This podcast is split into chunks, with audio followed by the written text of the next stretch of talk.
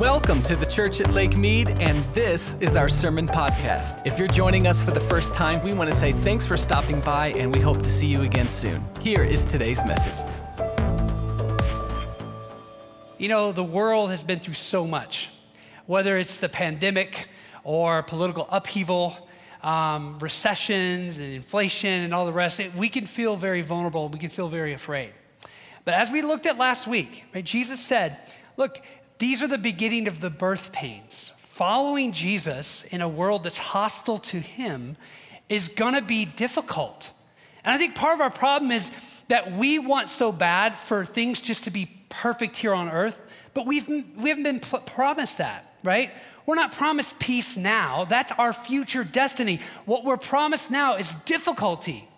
And if we can just accept the fact that we're in a cosmic battle, right, that we're in a war, it's gonna help set us up for how to approach life.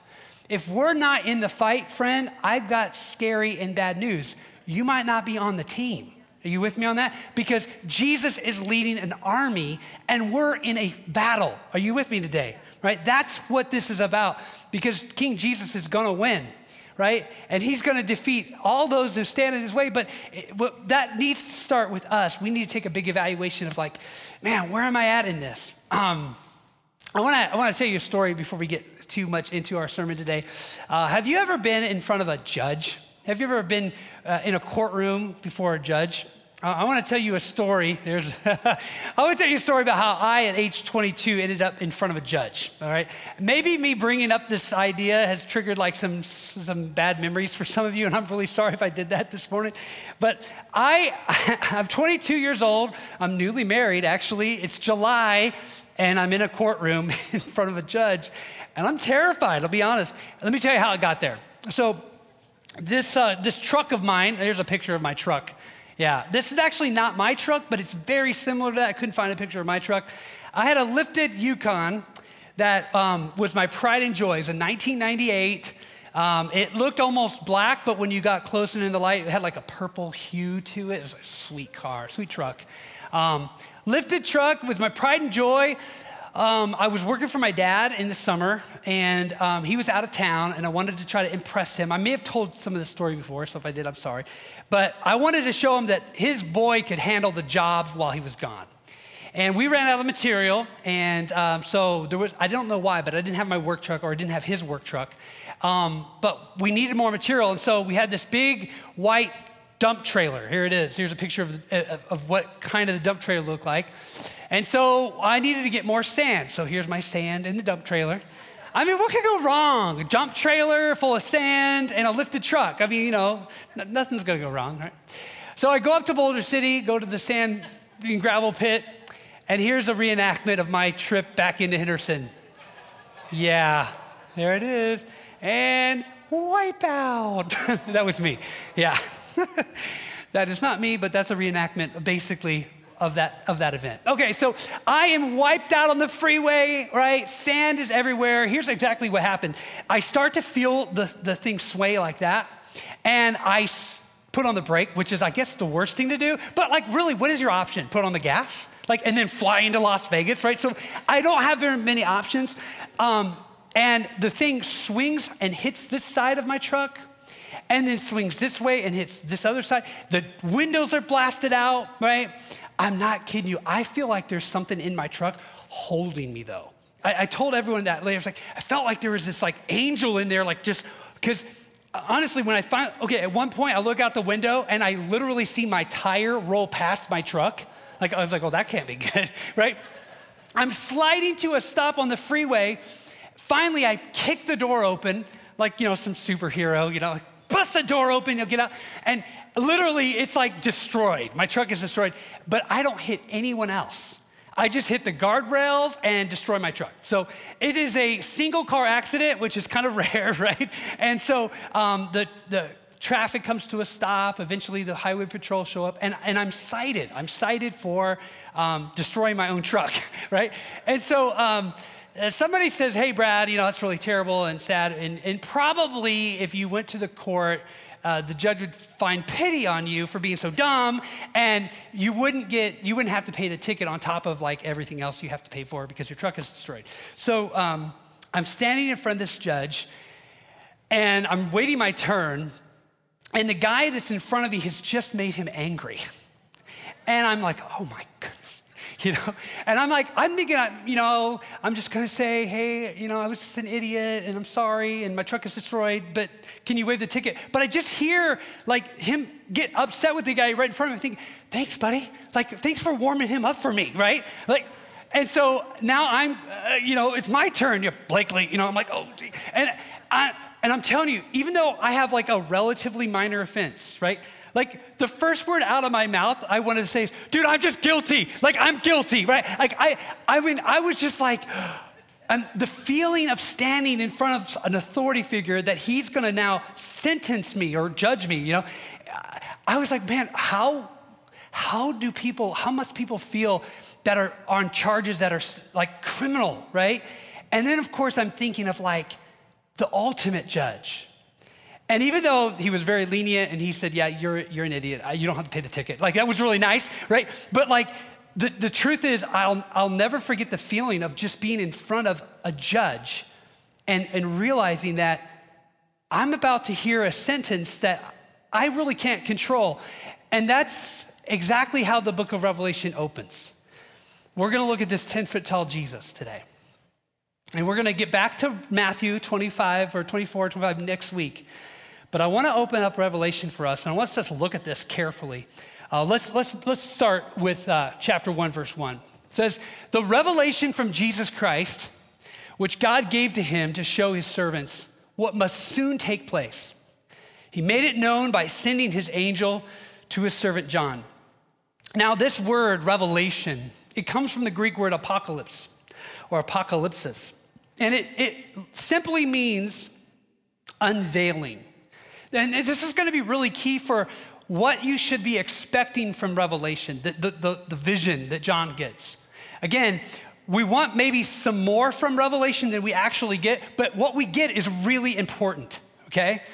What, what this unveiling is, is it's a peek behind the curtain. It's a, it's, a, it's a message to a group of Christians who are being persecuted. It's a message of hope. It's a message of hang in there. It's a message that the king is at war and he will win. There's a cosmic battle that's, that's raging in the heavens.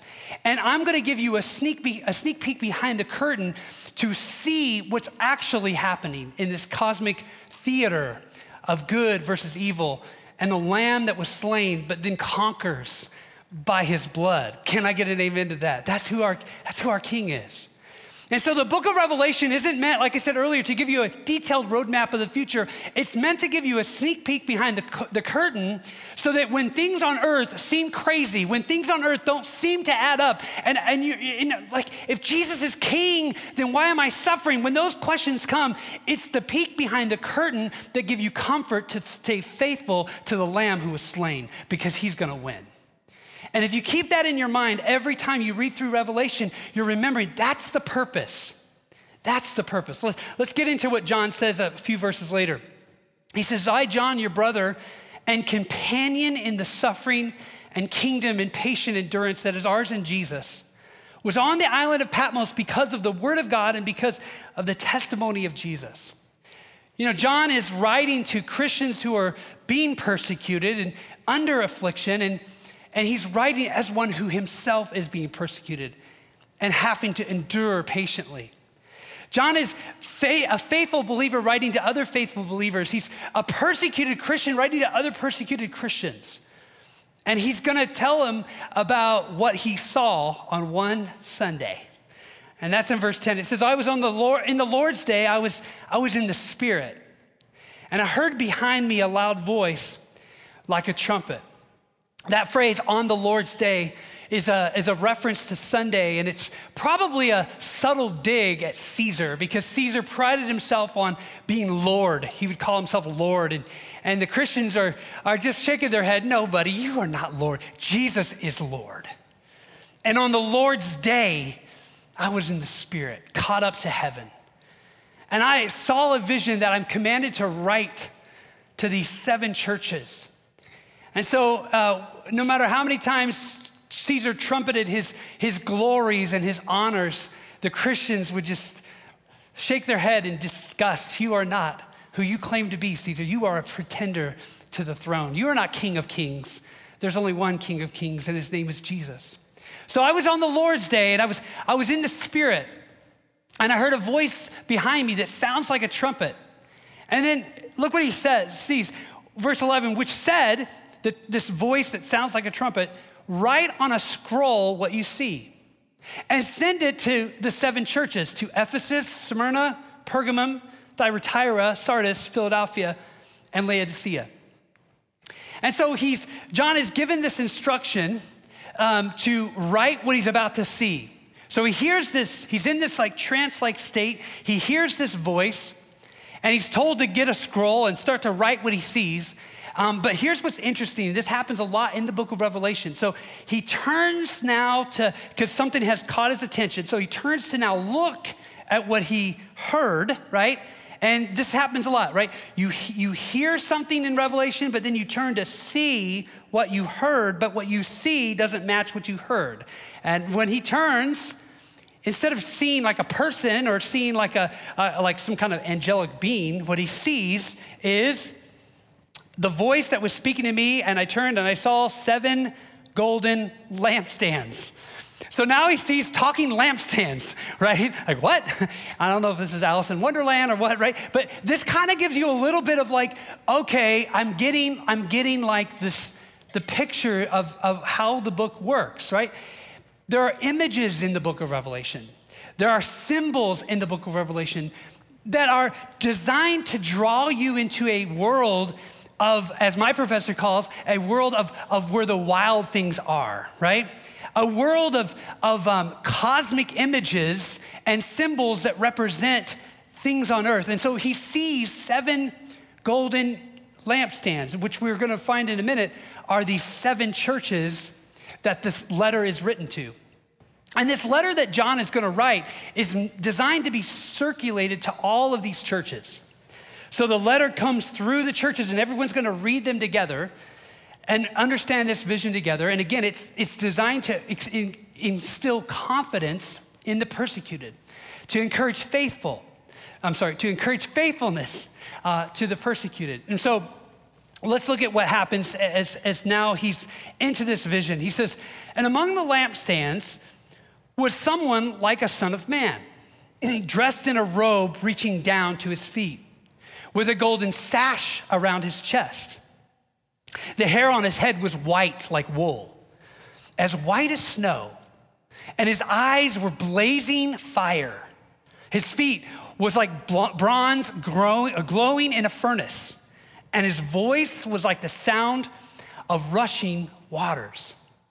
This sight is a terrifying sight, right? This is the Son of Man figure that if you're a Bible student and in the first century, they would have kind of understood some of the prophecies, is a reference to this figure in Daniel chapter 7.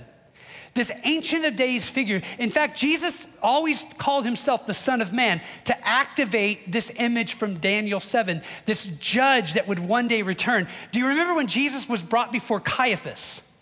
And he was silent before Caiaphas, and Caiaphas got frustrated because Caiaphas is trying to land a charge on Jesus sufficient for an execution. Remember, this is at the very last of his life. And finally, Caiaphas says, Swear by God, are you the Messiah? Are you the, the Son of the living one? Is how he puts it. And, G- and Jesus' response says essentially, yeah, but it's worse than you think, Caiaphas. I'm actually the cloud rider, son of man, who's coming in judgment, and you're gonna see me in my glory. When that's what Jesus says to Caiaphas. Yeah, that's what he says. Then Caiaphas like rips his clothes and like, oh my gosh, you know, he's guilty, right? So you guys know that story, right? This image is activating that from Daniel 7 and the words of Jesus in front of Caiaphas. And so when you see this, let, us read the last part of the description. In his right hand, there were seven stars.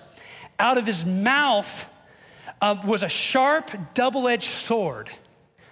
And his face was like the sun shining in its brilliance. That's my 10 foot tall Jesus.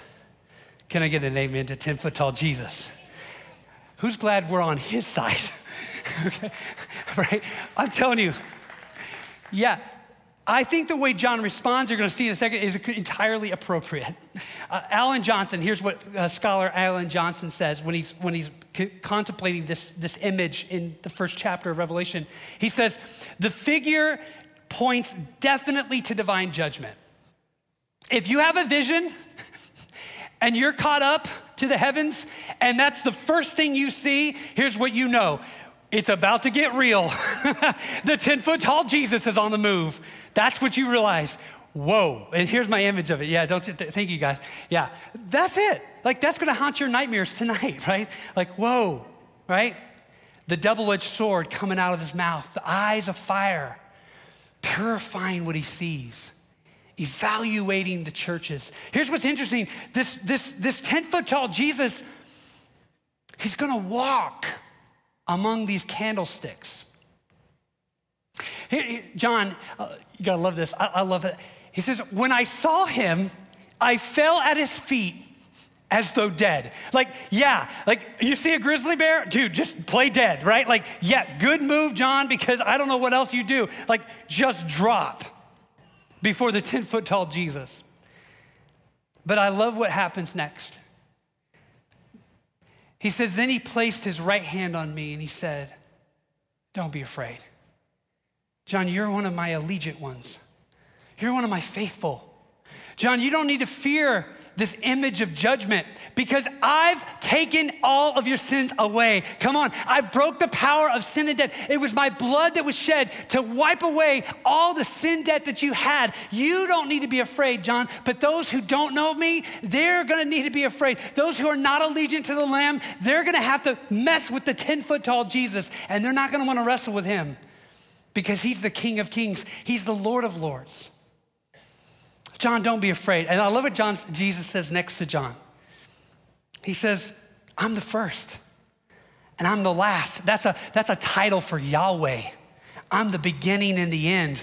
I'm the Alpha and the Omega. He goes on, he says this He says, I'm the living one. I was dead. Now look, I'm alive. And I'm alive forevermore, and I hold the keys to death and Hades. You know, let me tell you this if you're a persecuted group and some of your church has already been killed for their faith, it's pretty good news to hear that the 10 foot tall Jesus has the keys of death and Hades. Aren't you glad to hear that? That your sister, your brother, your friend, your, whoever was faithful and died for their faith has, is in a kingdom that will never end. And that the one who owns that kingdom has the keys to death and hell. And he's going to release us from death and rise us all from the dead. That's really good news to hear on the front end of a book that's meant to encourage faithfulness. Are you guys with me this morning? We're a little quiet today. Yeah yeah, I just told you some really good news that Jesus has the keys to death, right? And you're gonna be released from death because Jesus has paid our sin debt. So let's roll into now the next part of this vision. So John sees this 10 foot tall Jesus, and John is now gonna be told to write a letter to these seven churches. These seven churches that are all in modern Turkey and they're all within, you know, close proximity to each other. Some of these churches are in cities that are large, like Ephesus and Pergamum. Others are in smaller towns. But what's really interesting is that before, before Jesus takes on the dragon, before Jesus wipes out the, the beast, before Jesus, you know, kicks out the Antichrist, before Jesus defeats the false prophet in the book of Revelation, before he does any of that, Jesus begins with his allegiant ones. He begins walking through the churches first. This echoes what, what really Peter says in chapter 4. He says, he says this, 1 Peter chapter 4, he says, For it is time for judgment to begin with God's household. And if it begins with us, what will the outcome be for those who do not obey the gospel of God? And that's exactly what you see over and over in the Old Testament. The Old Testament prophets, many times, they would speak to the, to, to the Jewish people and call them to covenant faithfulness. You know, many times they're not speaking to the Gentile nations who are far away from God. You have a few examples like Jonah with Nineveh and those other cases, but most of the time the Jewish prophets are calling Israel back to faithfulness. And you see that same tradition here. As the 10 foot tall Jesus walks through the, the lampstands, of these churches, and he's going to write some specific things to each of these Christians. To, to, he's going to address the collective, and he's going to address the individual. And I want to I want to look at these, uh, and as we start to look at these, we're just going to look at two quickly today. I want to ask these questions. I want these questions to be in your mind as we as we teach through some of these little letters that we see in chapter 2 and chapter 3. Here's the first question. Are we are we faithful to the lamb? Is the church at Lake Mead faithful to the lamb? In our context, we're going to end here. Here's the second one. Am I faithful to the lamb? Am I faithful to the lamb? So let's let's dive in. Here's the meat of today. We're in chapter two. We're going to look at what Jesus writes to the first church at Ephesus. Here's what he says. Chapter two. These are the words of him who holds the seven stars in his right hand and who walks among the seven golden lampstands. Here's what he says I know your deeds. This is to Ephesus. I know your hard work and your perseverance I know that you cannot tolerate wicked people and that you've tested those who've claimed to be apostles but are not, and you have found them false. And you have persevered and have endured hardships for my namesake and have not grown weary. So, up until this point, there's a lot of commendation, and you're going to see that in these letters, right? Jesus will, he will commend faithfulness, but he will correct compromise. He will commend it when the church is being faithful. He'll point out, hey, I know what you're doing. I, lo- I highlighted the word know in this because it's, it's, it's a clue that Jesus is not far away. He's walking in the church. He's aware of what they're doing. He isn't distant like a deist God. He's in the midst of the church and he knows intimately what they're doing and how they're being, and if they're faithful or if they're compromising. So he's commending, he's commending faithfulness, but uh, then the, the story kind of switches here. And look what he says next. He says in verse 4, he says, Yet I hold this against you. You have forsaken the love that you had at first.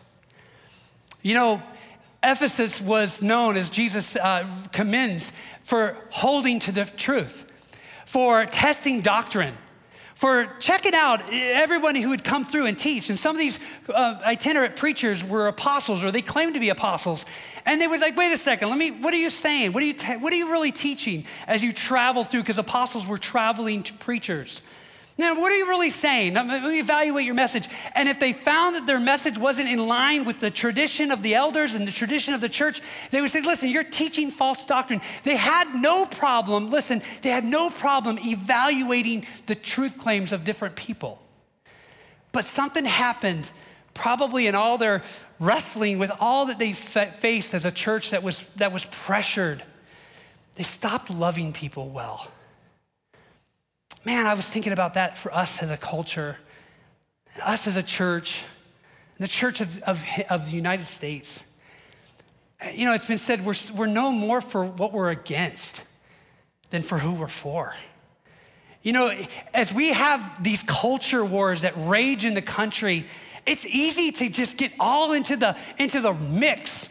And what comes out of our mouth isn't love, it's condemnation. It's judgment. You know, we forgot that we serve a man who is known as a friend of sinners. He didn't come to destroy men's lives, but to save them. And he didn't shy away from speaking the truth. So it's possible to be faithful to truth and to be loving to your enemies. It's possible to tell someone what they need to hear and not make them feel demeaned and condemned. You can do both, you can hold them in tension. Paul wrote these words if I, if I have faith that can move mountains, but I don't have love, I'm nothing. Paul wrote in Romans that even when we were Christ's enemies, he died for us. And I think that the church at Ephesus forgot that what their chief responsibility is, is to represent God well, to love people well. And in loving people well, you can tell them the truth. Let me say, many of us are needing to flip it around and lead with love and not truth. We can always give people truth, but when we lead with truth and we forget love, the thing that happens is we give someone a bloody nose and they're not ready to listen to anything else we have to say because we didn't lead with love. I think the reason why people were attracted to Jesus is they knew that he would accept them fully how they were. And by joining Jesus, he would lead them on a path of repentance and transformation. It's so important that we don't flip that around. And the church at Ephesus forgot that. And so he goes on, he has some strong words, and then we'll move to one more church. He says, Consider how far you've fallen. Repent and do the things you did at first. Start loving people again. Says, If you don't repent, I will come to you and I will remove your lampstand from its place. Friend, I don't know exactly what that means, but it doesn't sound good. I do not want Jesus to remove our lampstand. I want to keep shining in Henderson. Can I get amen to that? So don't forget to love people. That's what he's saying. There's a several churches, there's seven of them, and I'm not going to have time to go through all seven. I want you to do your own study. We're going to look at one more though. But and I'm going to highlight this is kind of an opposite, like so point counterpoint. So Ephesus um, didn't love people well, but they had their doctrine straight. Okay, this church they, are, they love people well, but they're going to struggle with doctrine. Look at this one. This is going to be Thyatira. This is a little bit later. This is to that church. I know all the things you do. Again, he's aware of what they're doing. I have seen your love and your faith and your service. Like you are loving people well. I've seen that. Good job. That's commending faithfulness, right? Your patient endurance. And I can see your constant improvement in all these things. I can see that. But here's that correction. And many of these letters have both, right? Commendation and correction. Here's, here's the correction. But I have this complaint against you. You're permitting that woman Jezebel, that, that woman, that Jezebel, who calls herself a prophet, to lead my servants astray. She teaches them to commit sexual sin and eat food offered to idols. Now, this is a very kind of cryptic message, but the audience would have understood clearly. Let me try to untangle this. Thyatira, this letter is written to this group, and it was known for its, um, its, its smelting, okay? They, they were smelters, okay? So they, would, they had these trade associations uh, where they would smelt copper and bronze. That was what they were known for.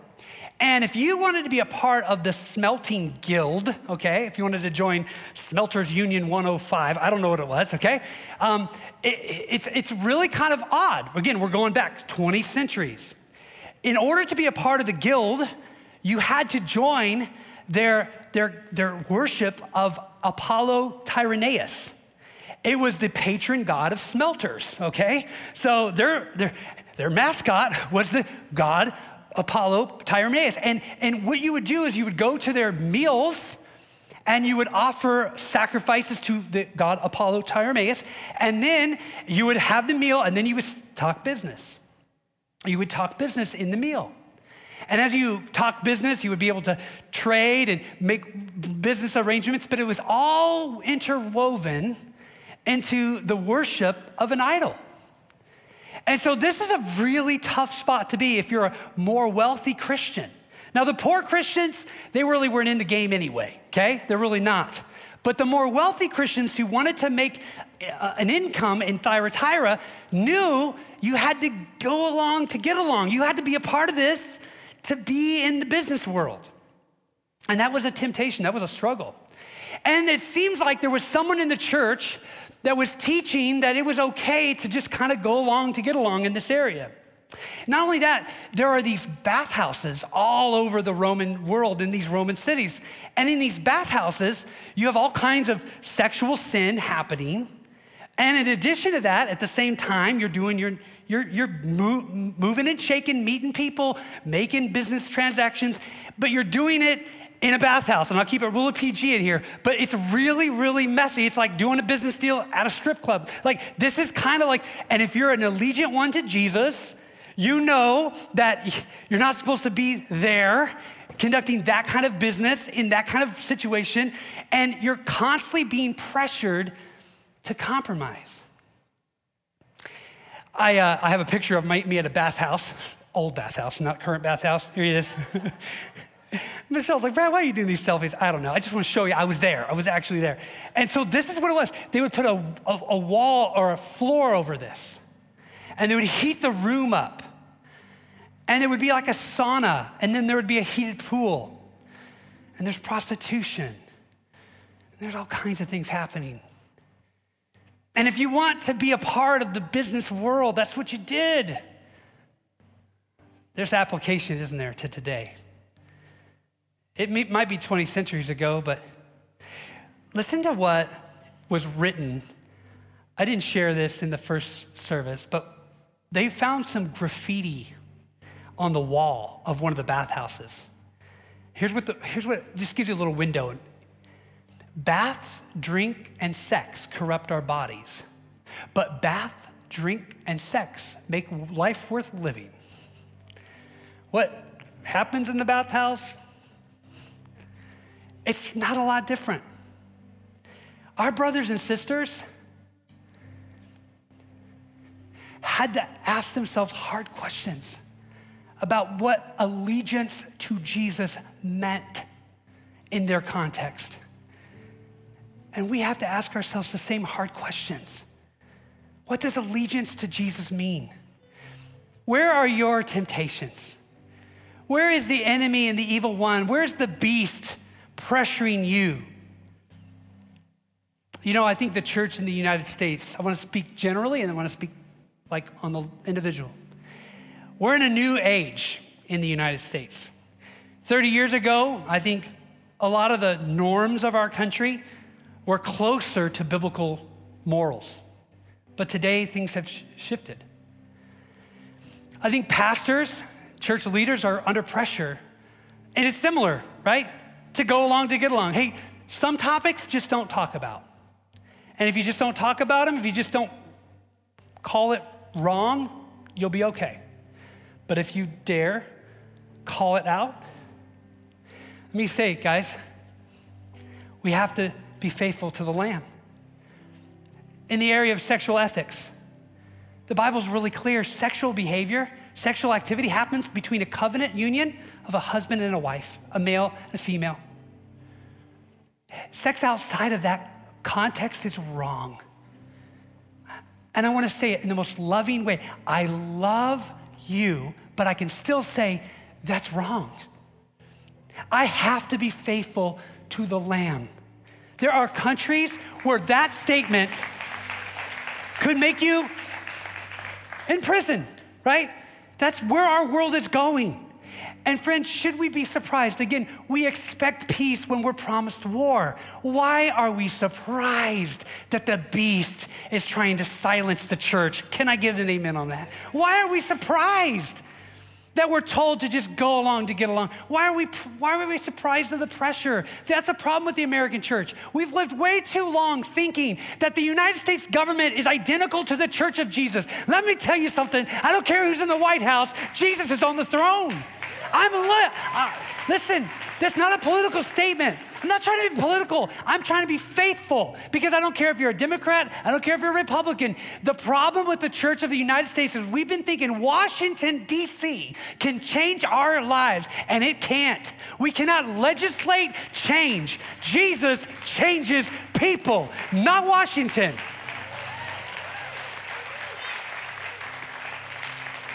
And another thing, we got to stop outsourcing help. When people need help, they should not keep looking to the government. They should look to Jesus because he's the one that can help them. Friend, this is our problem. We've been lulled to sleep as Americans. We've been lulled to sleep in this way.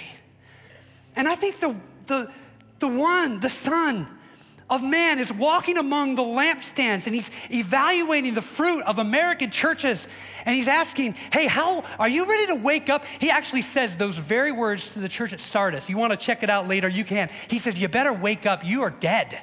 He says that. Read it yourself. I'm kind of fired up about this.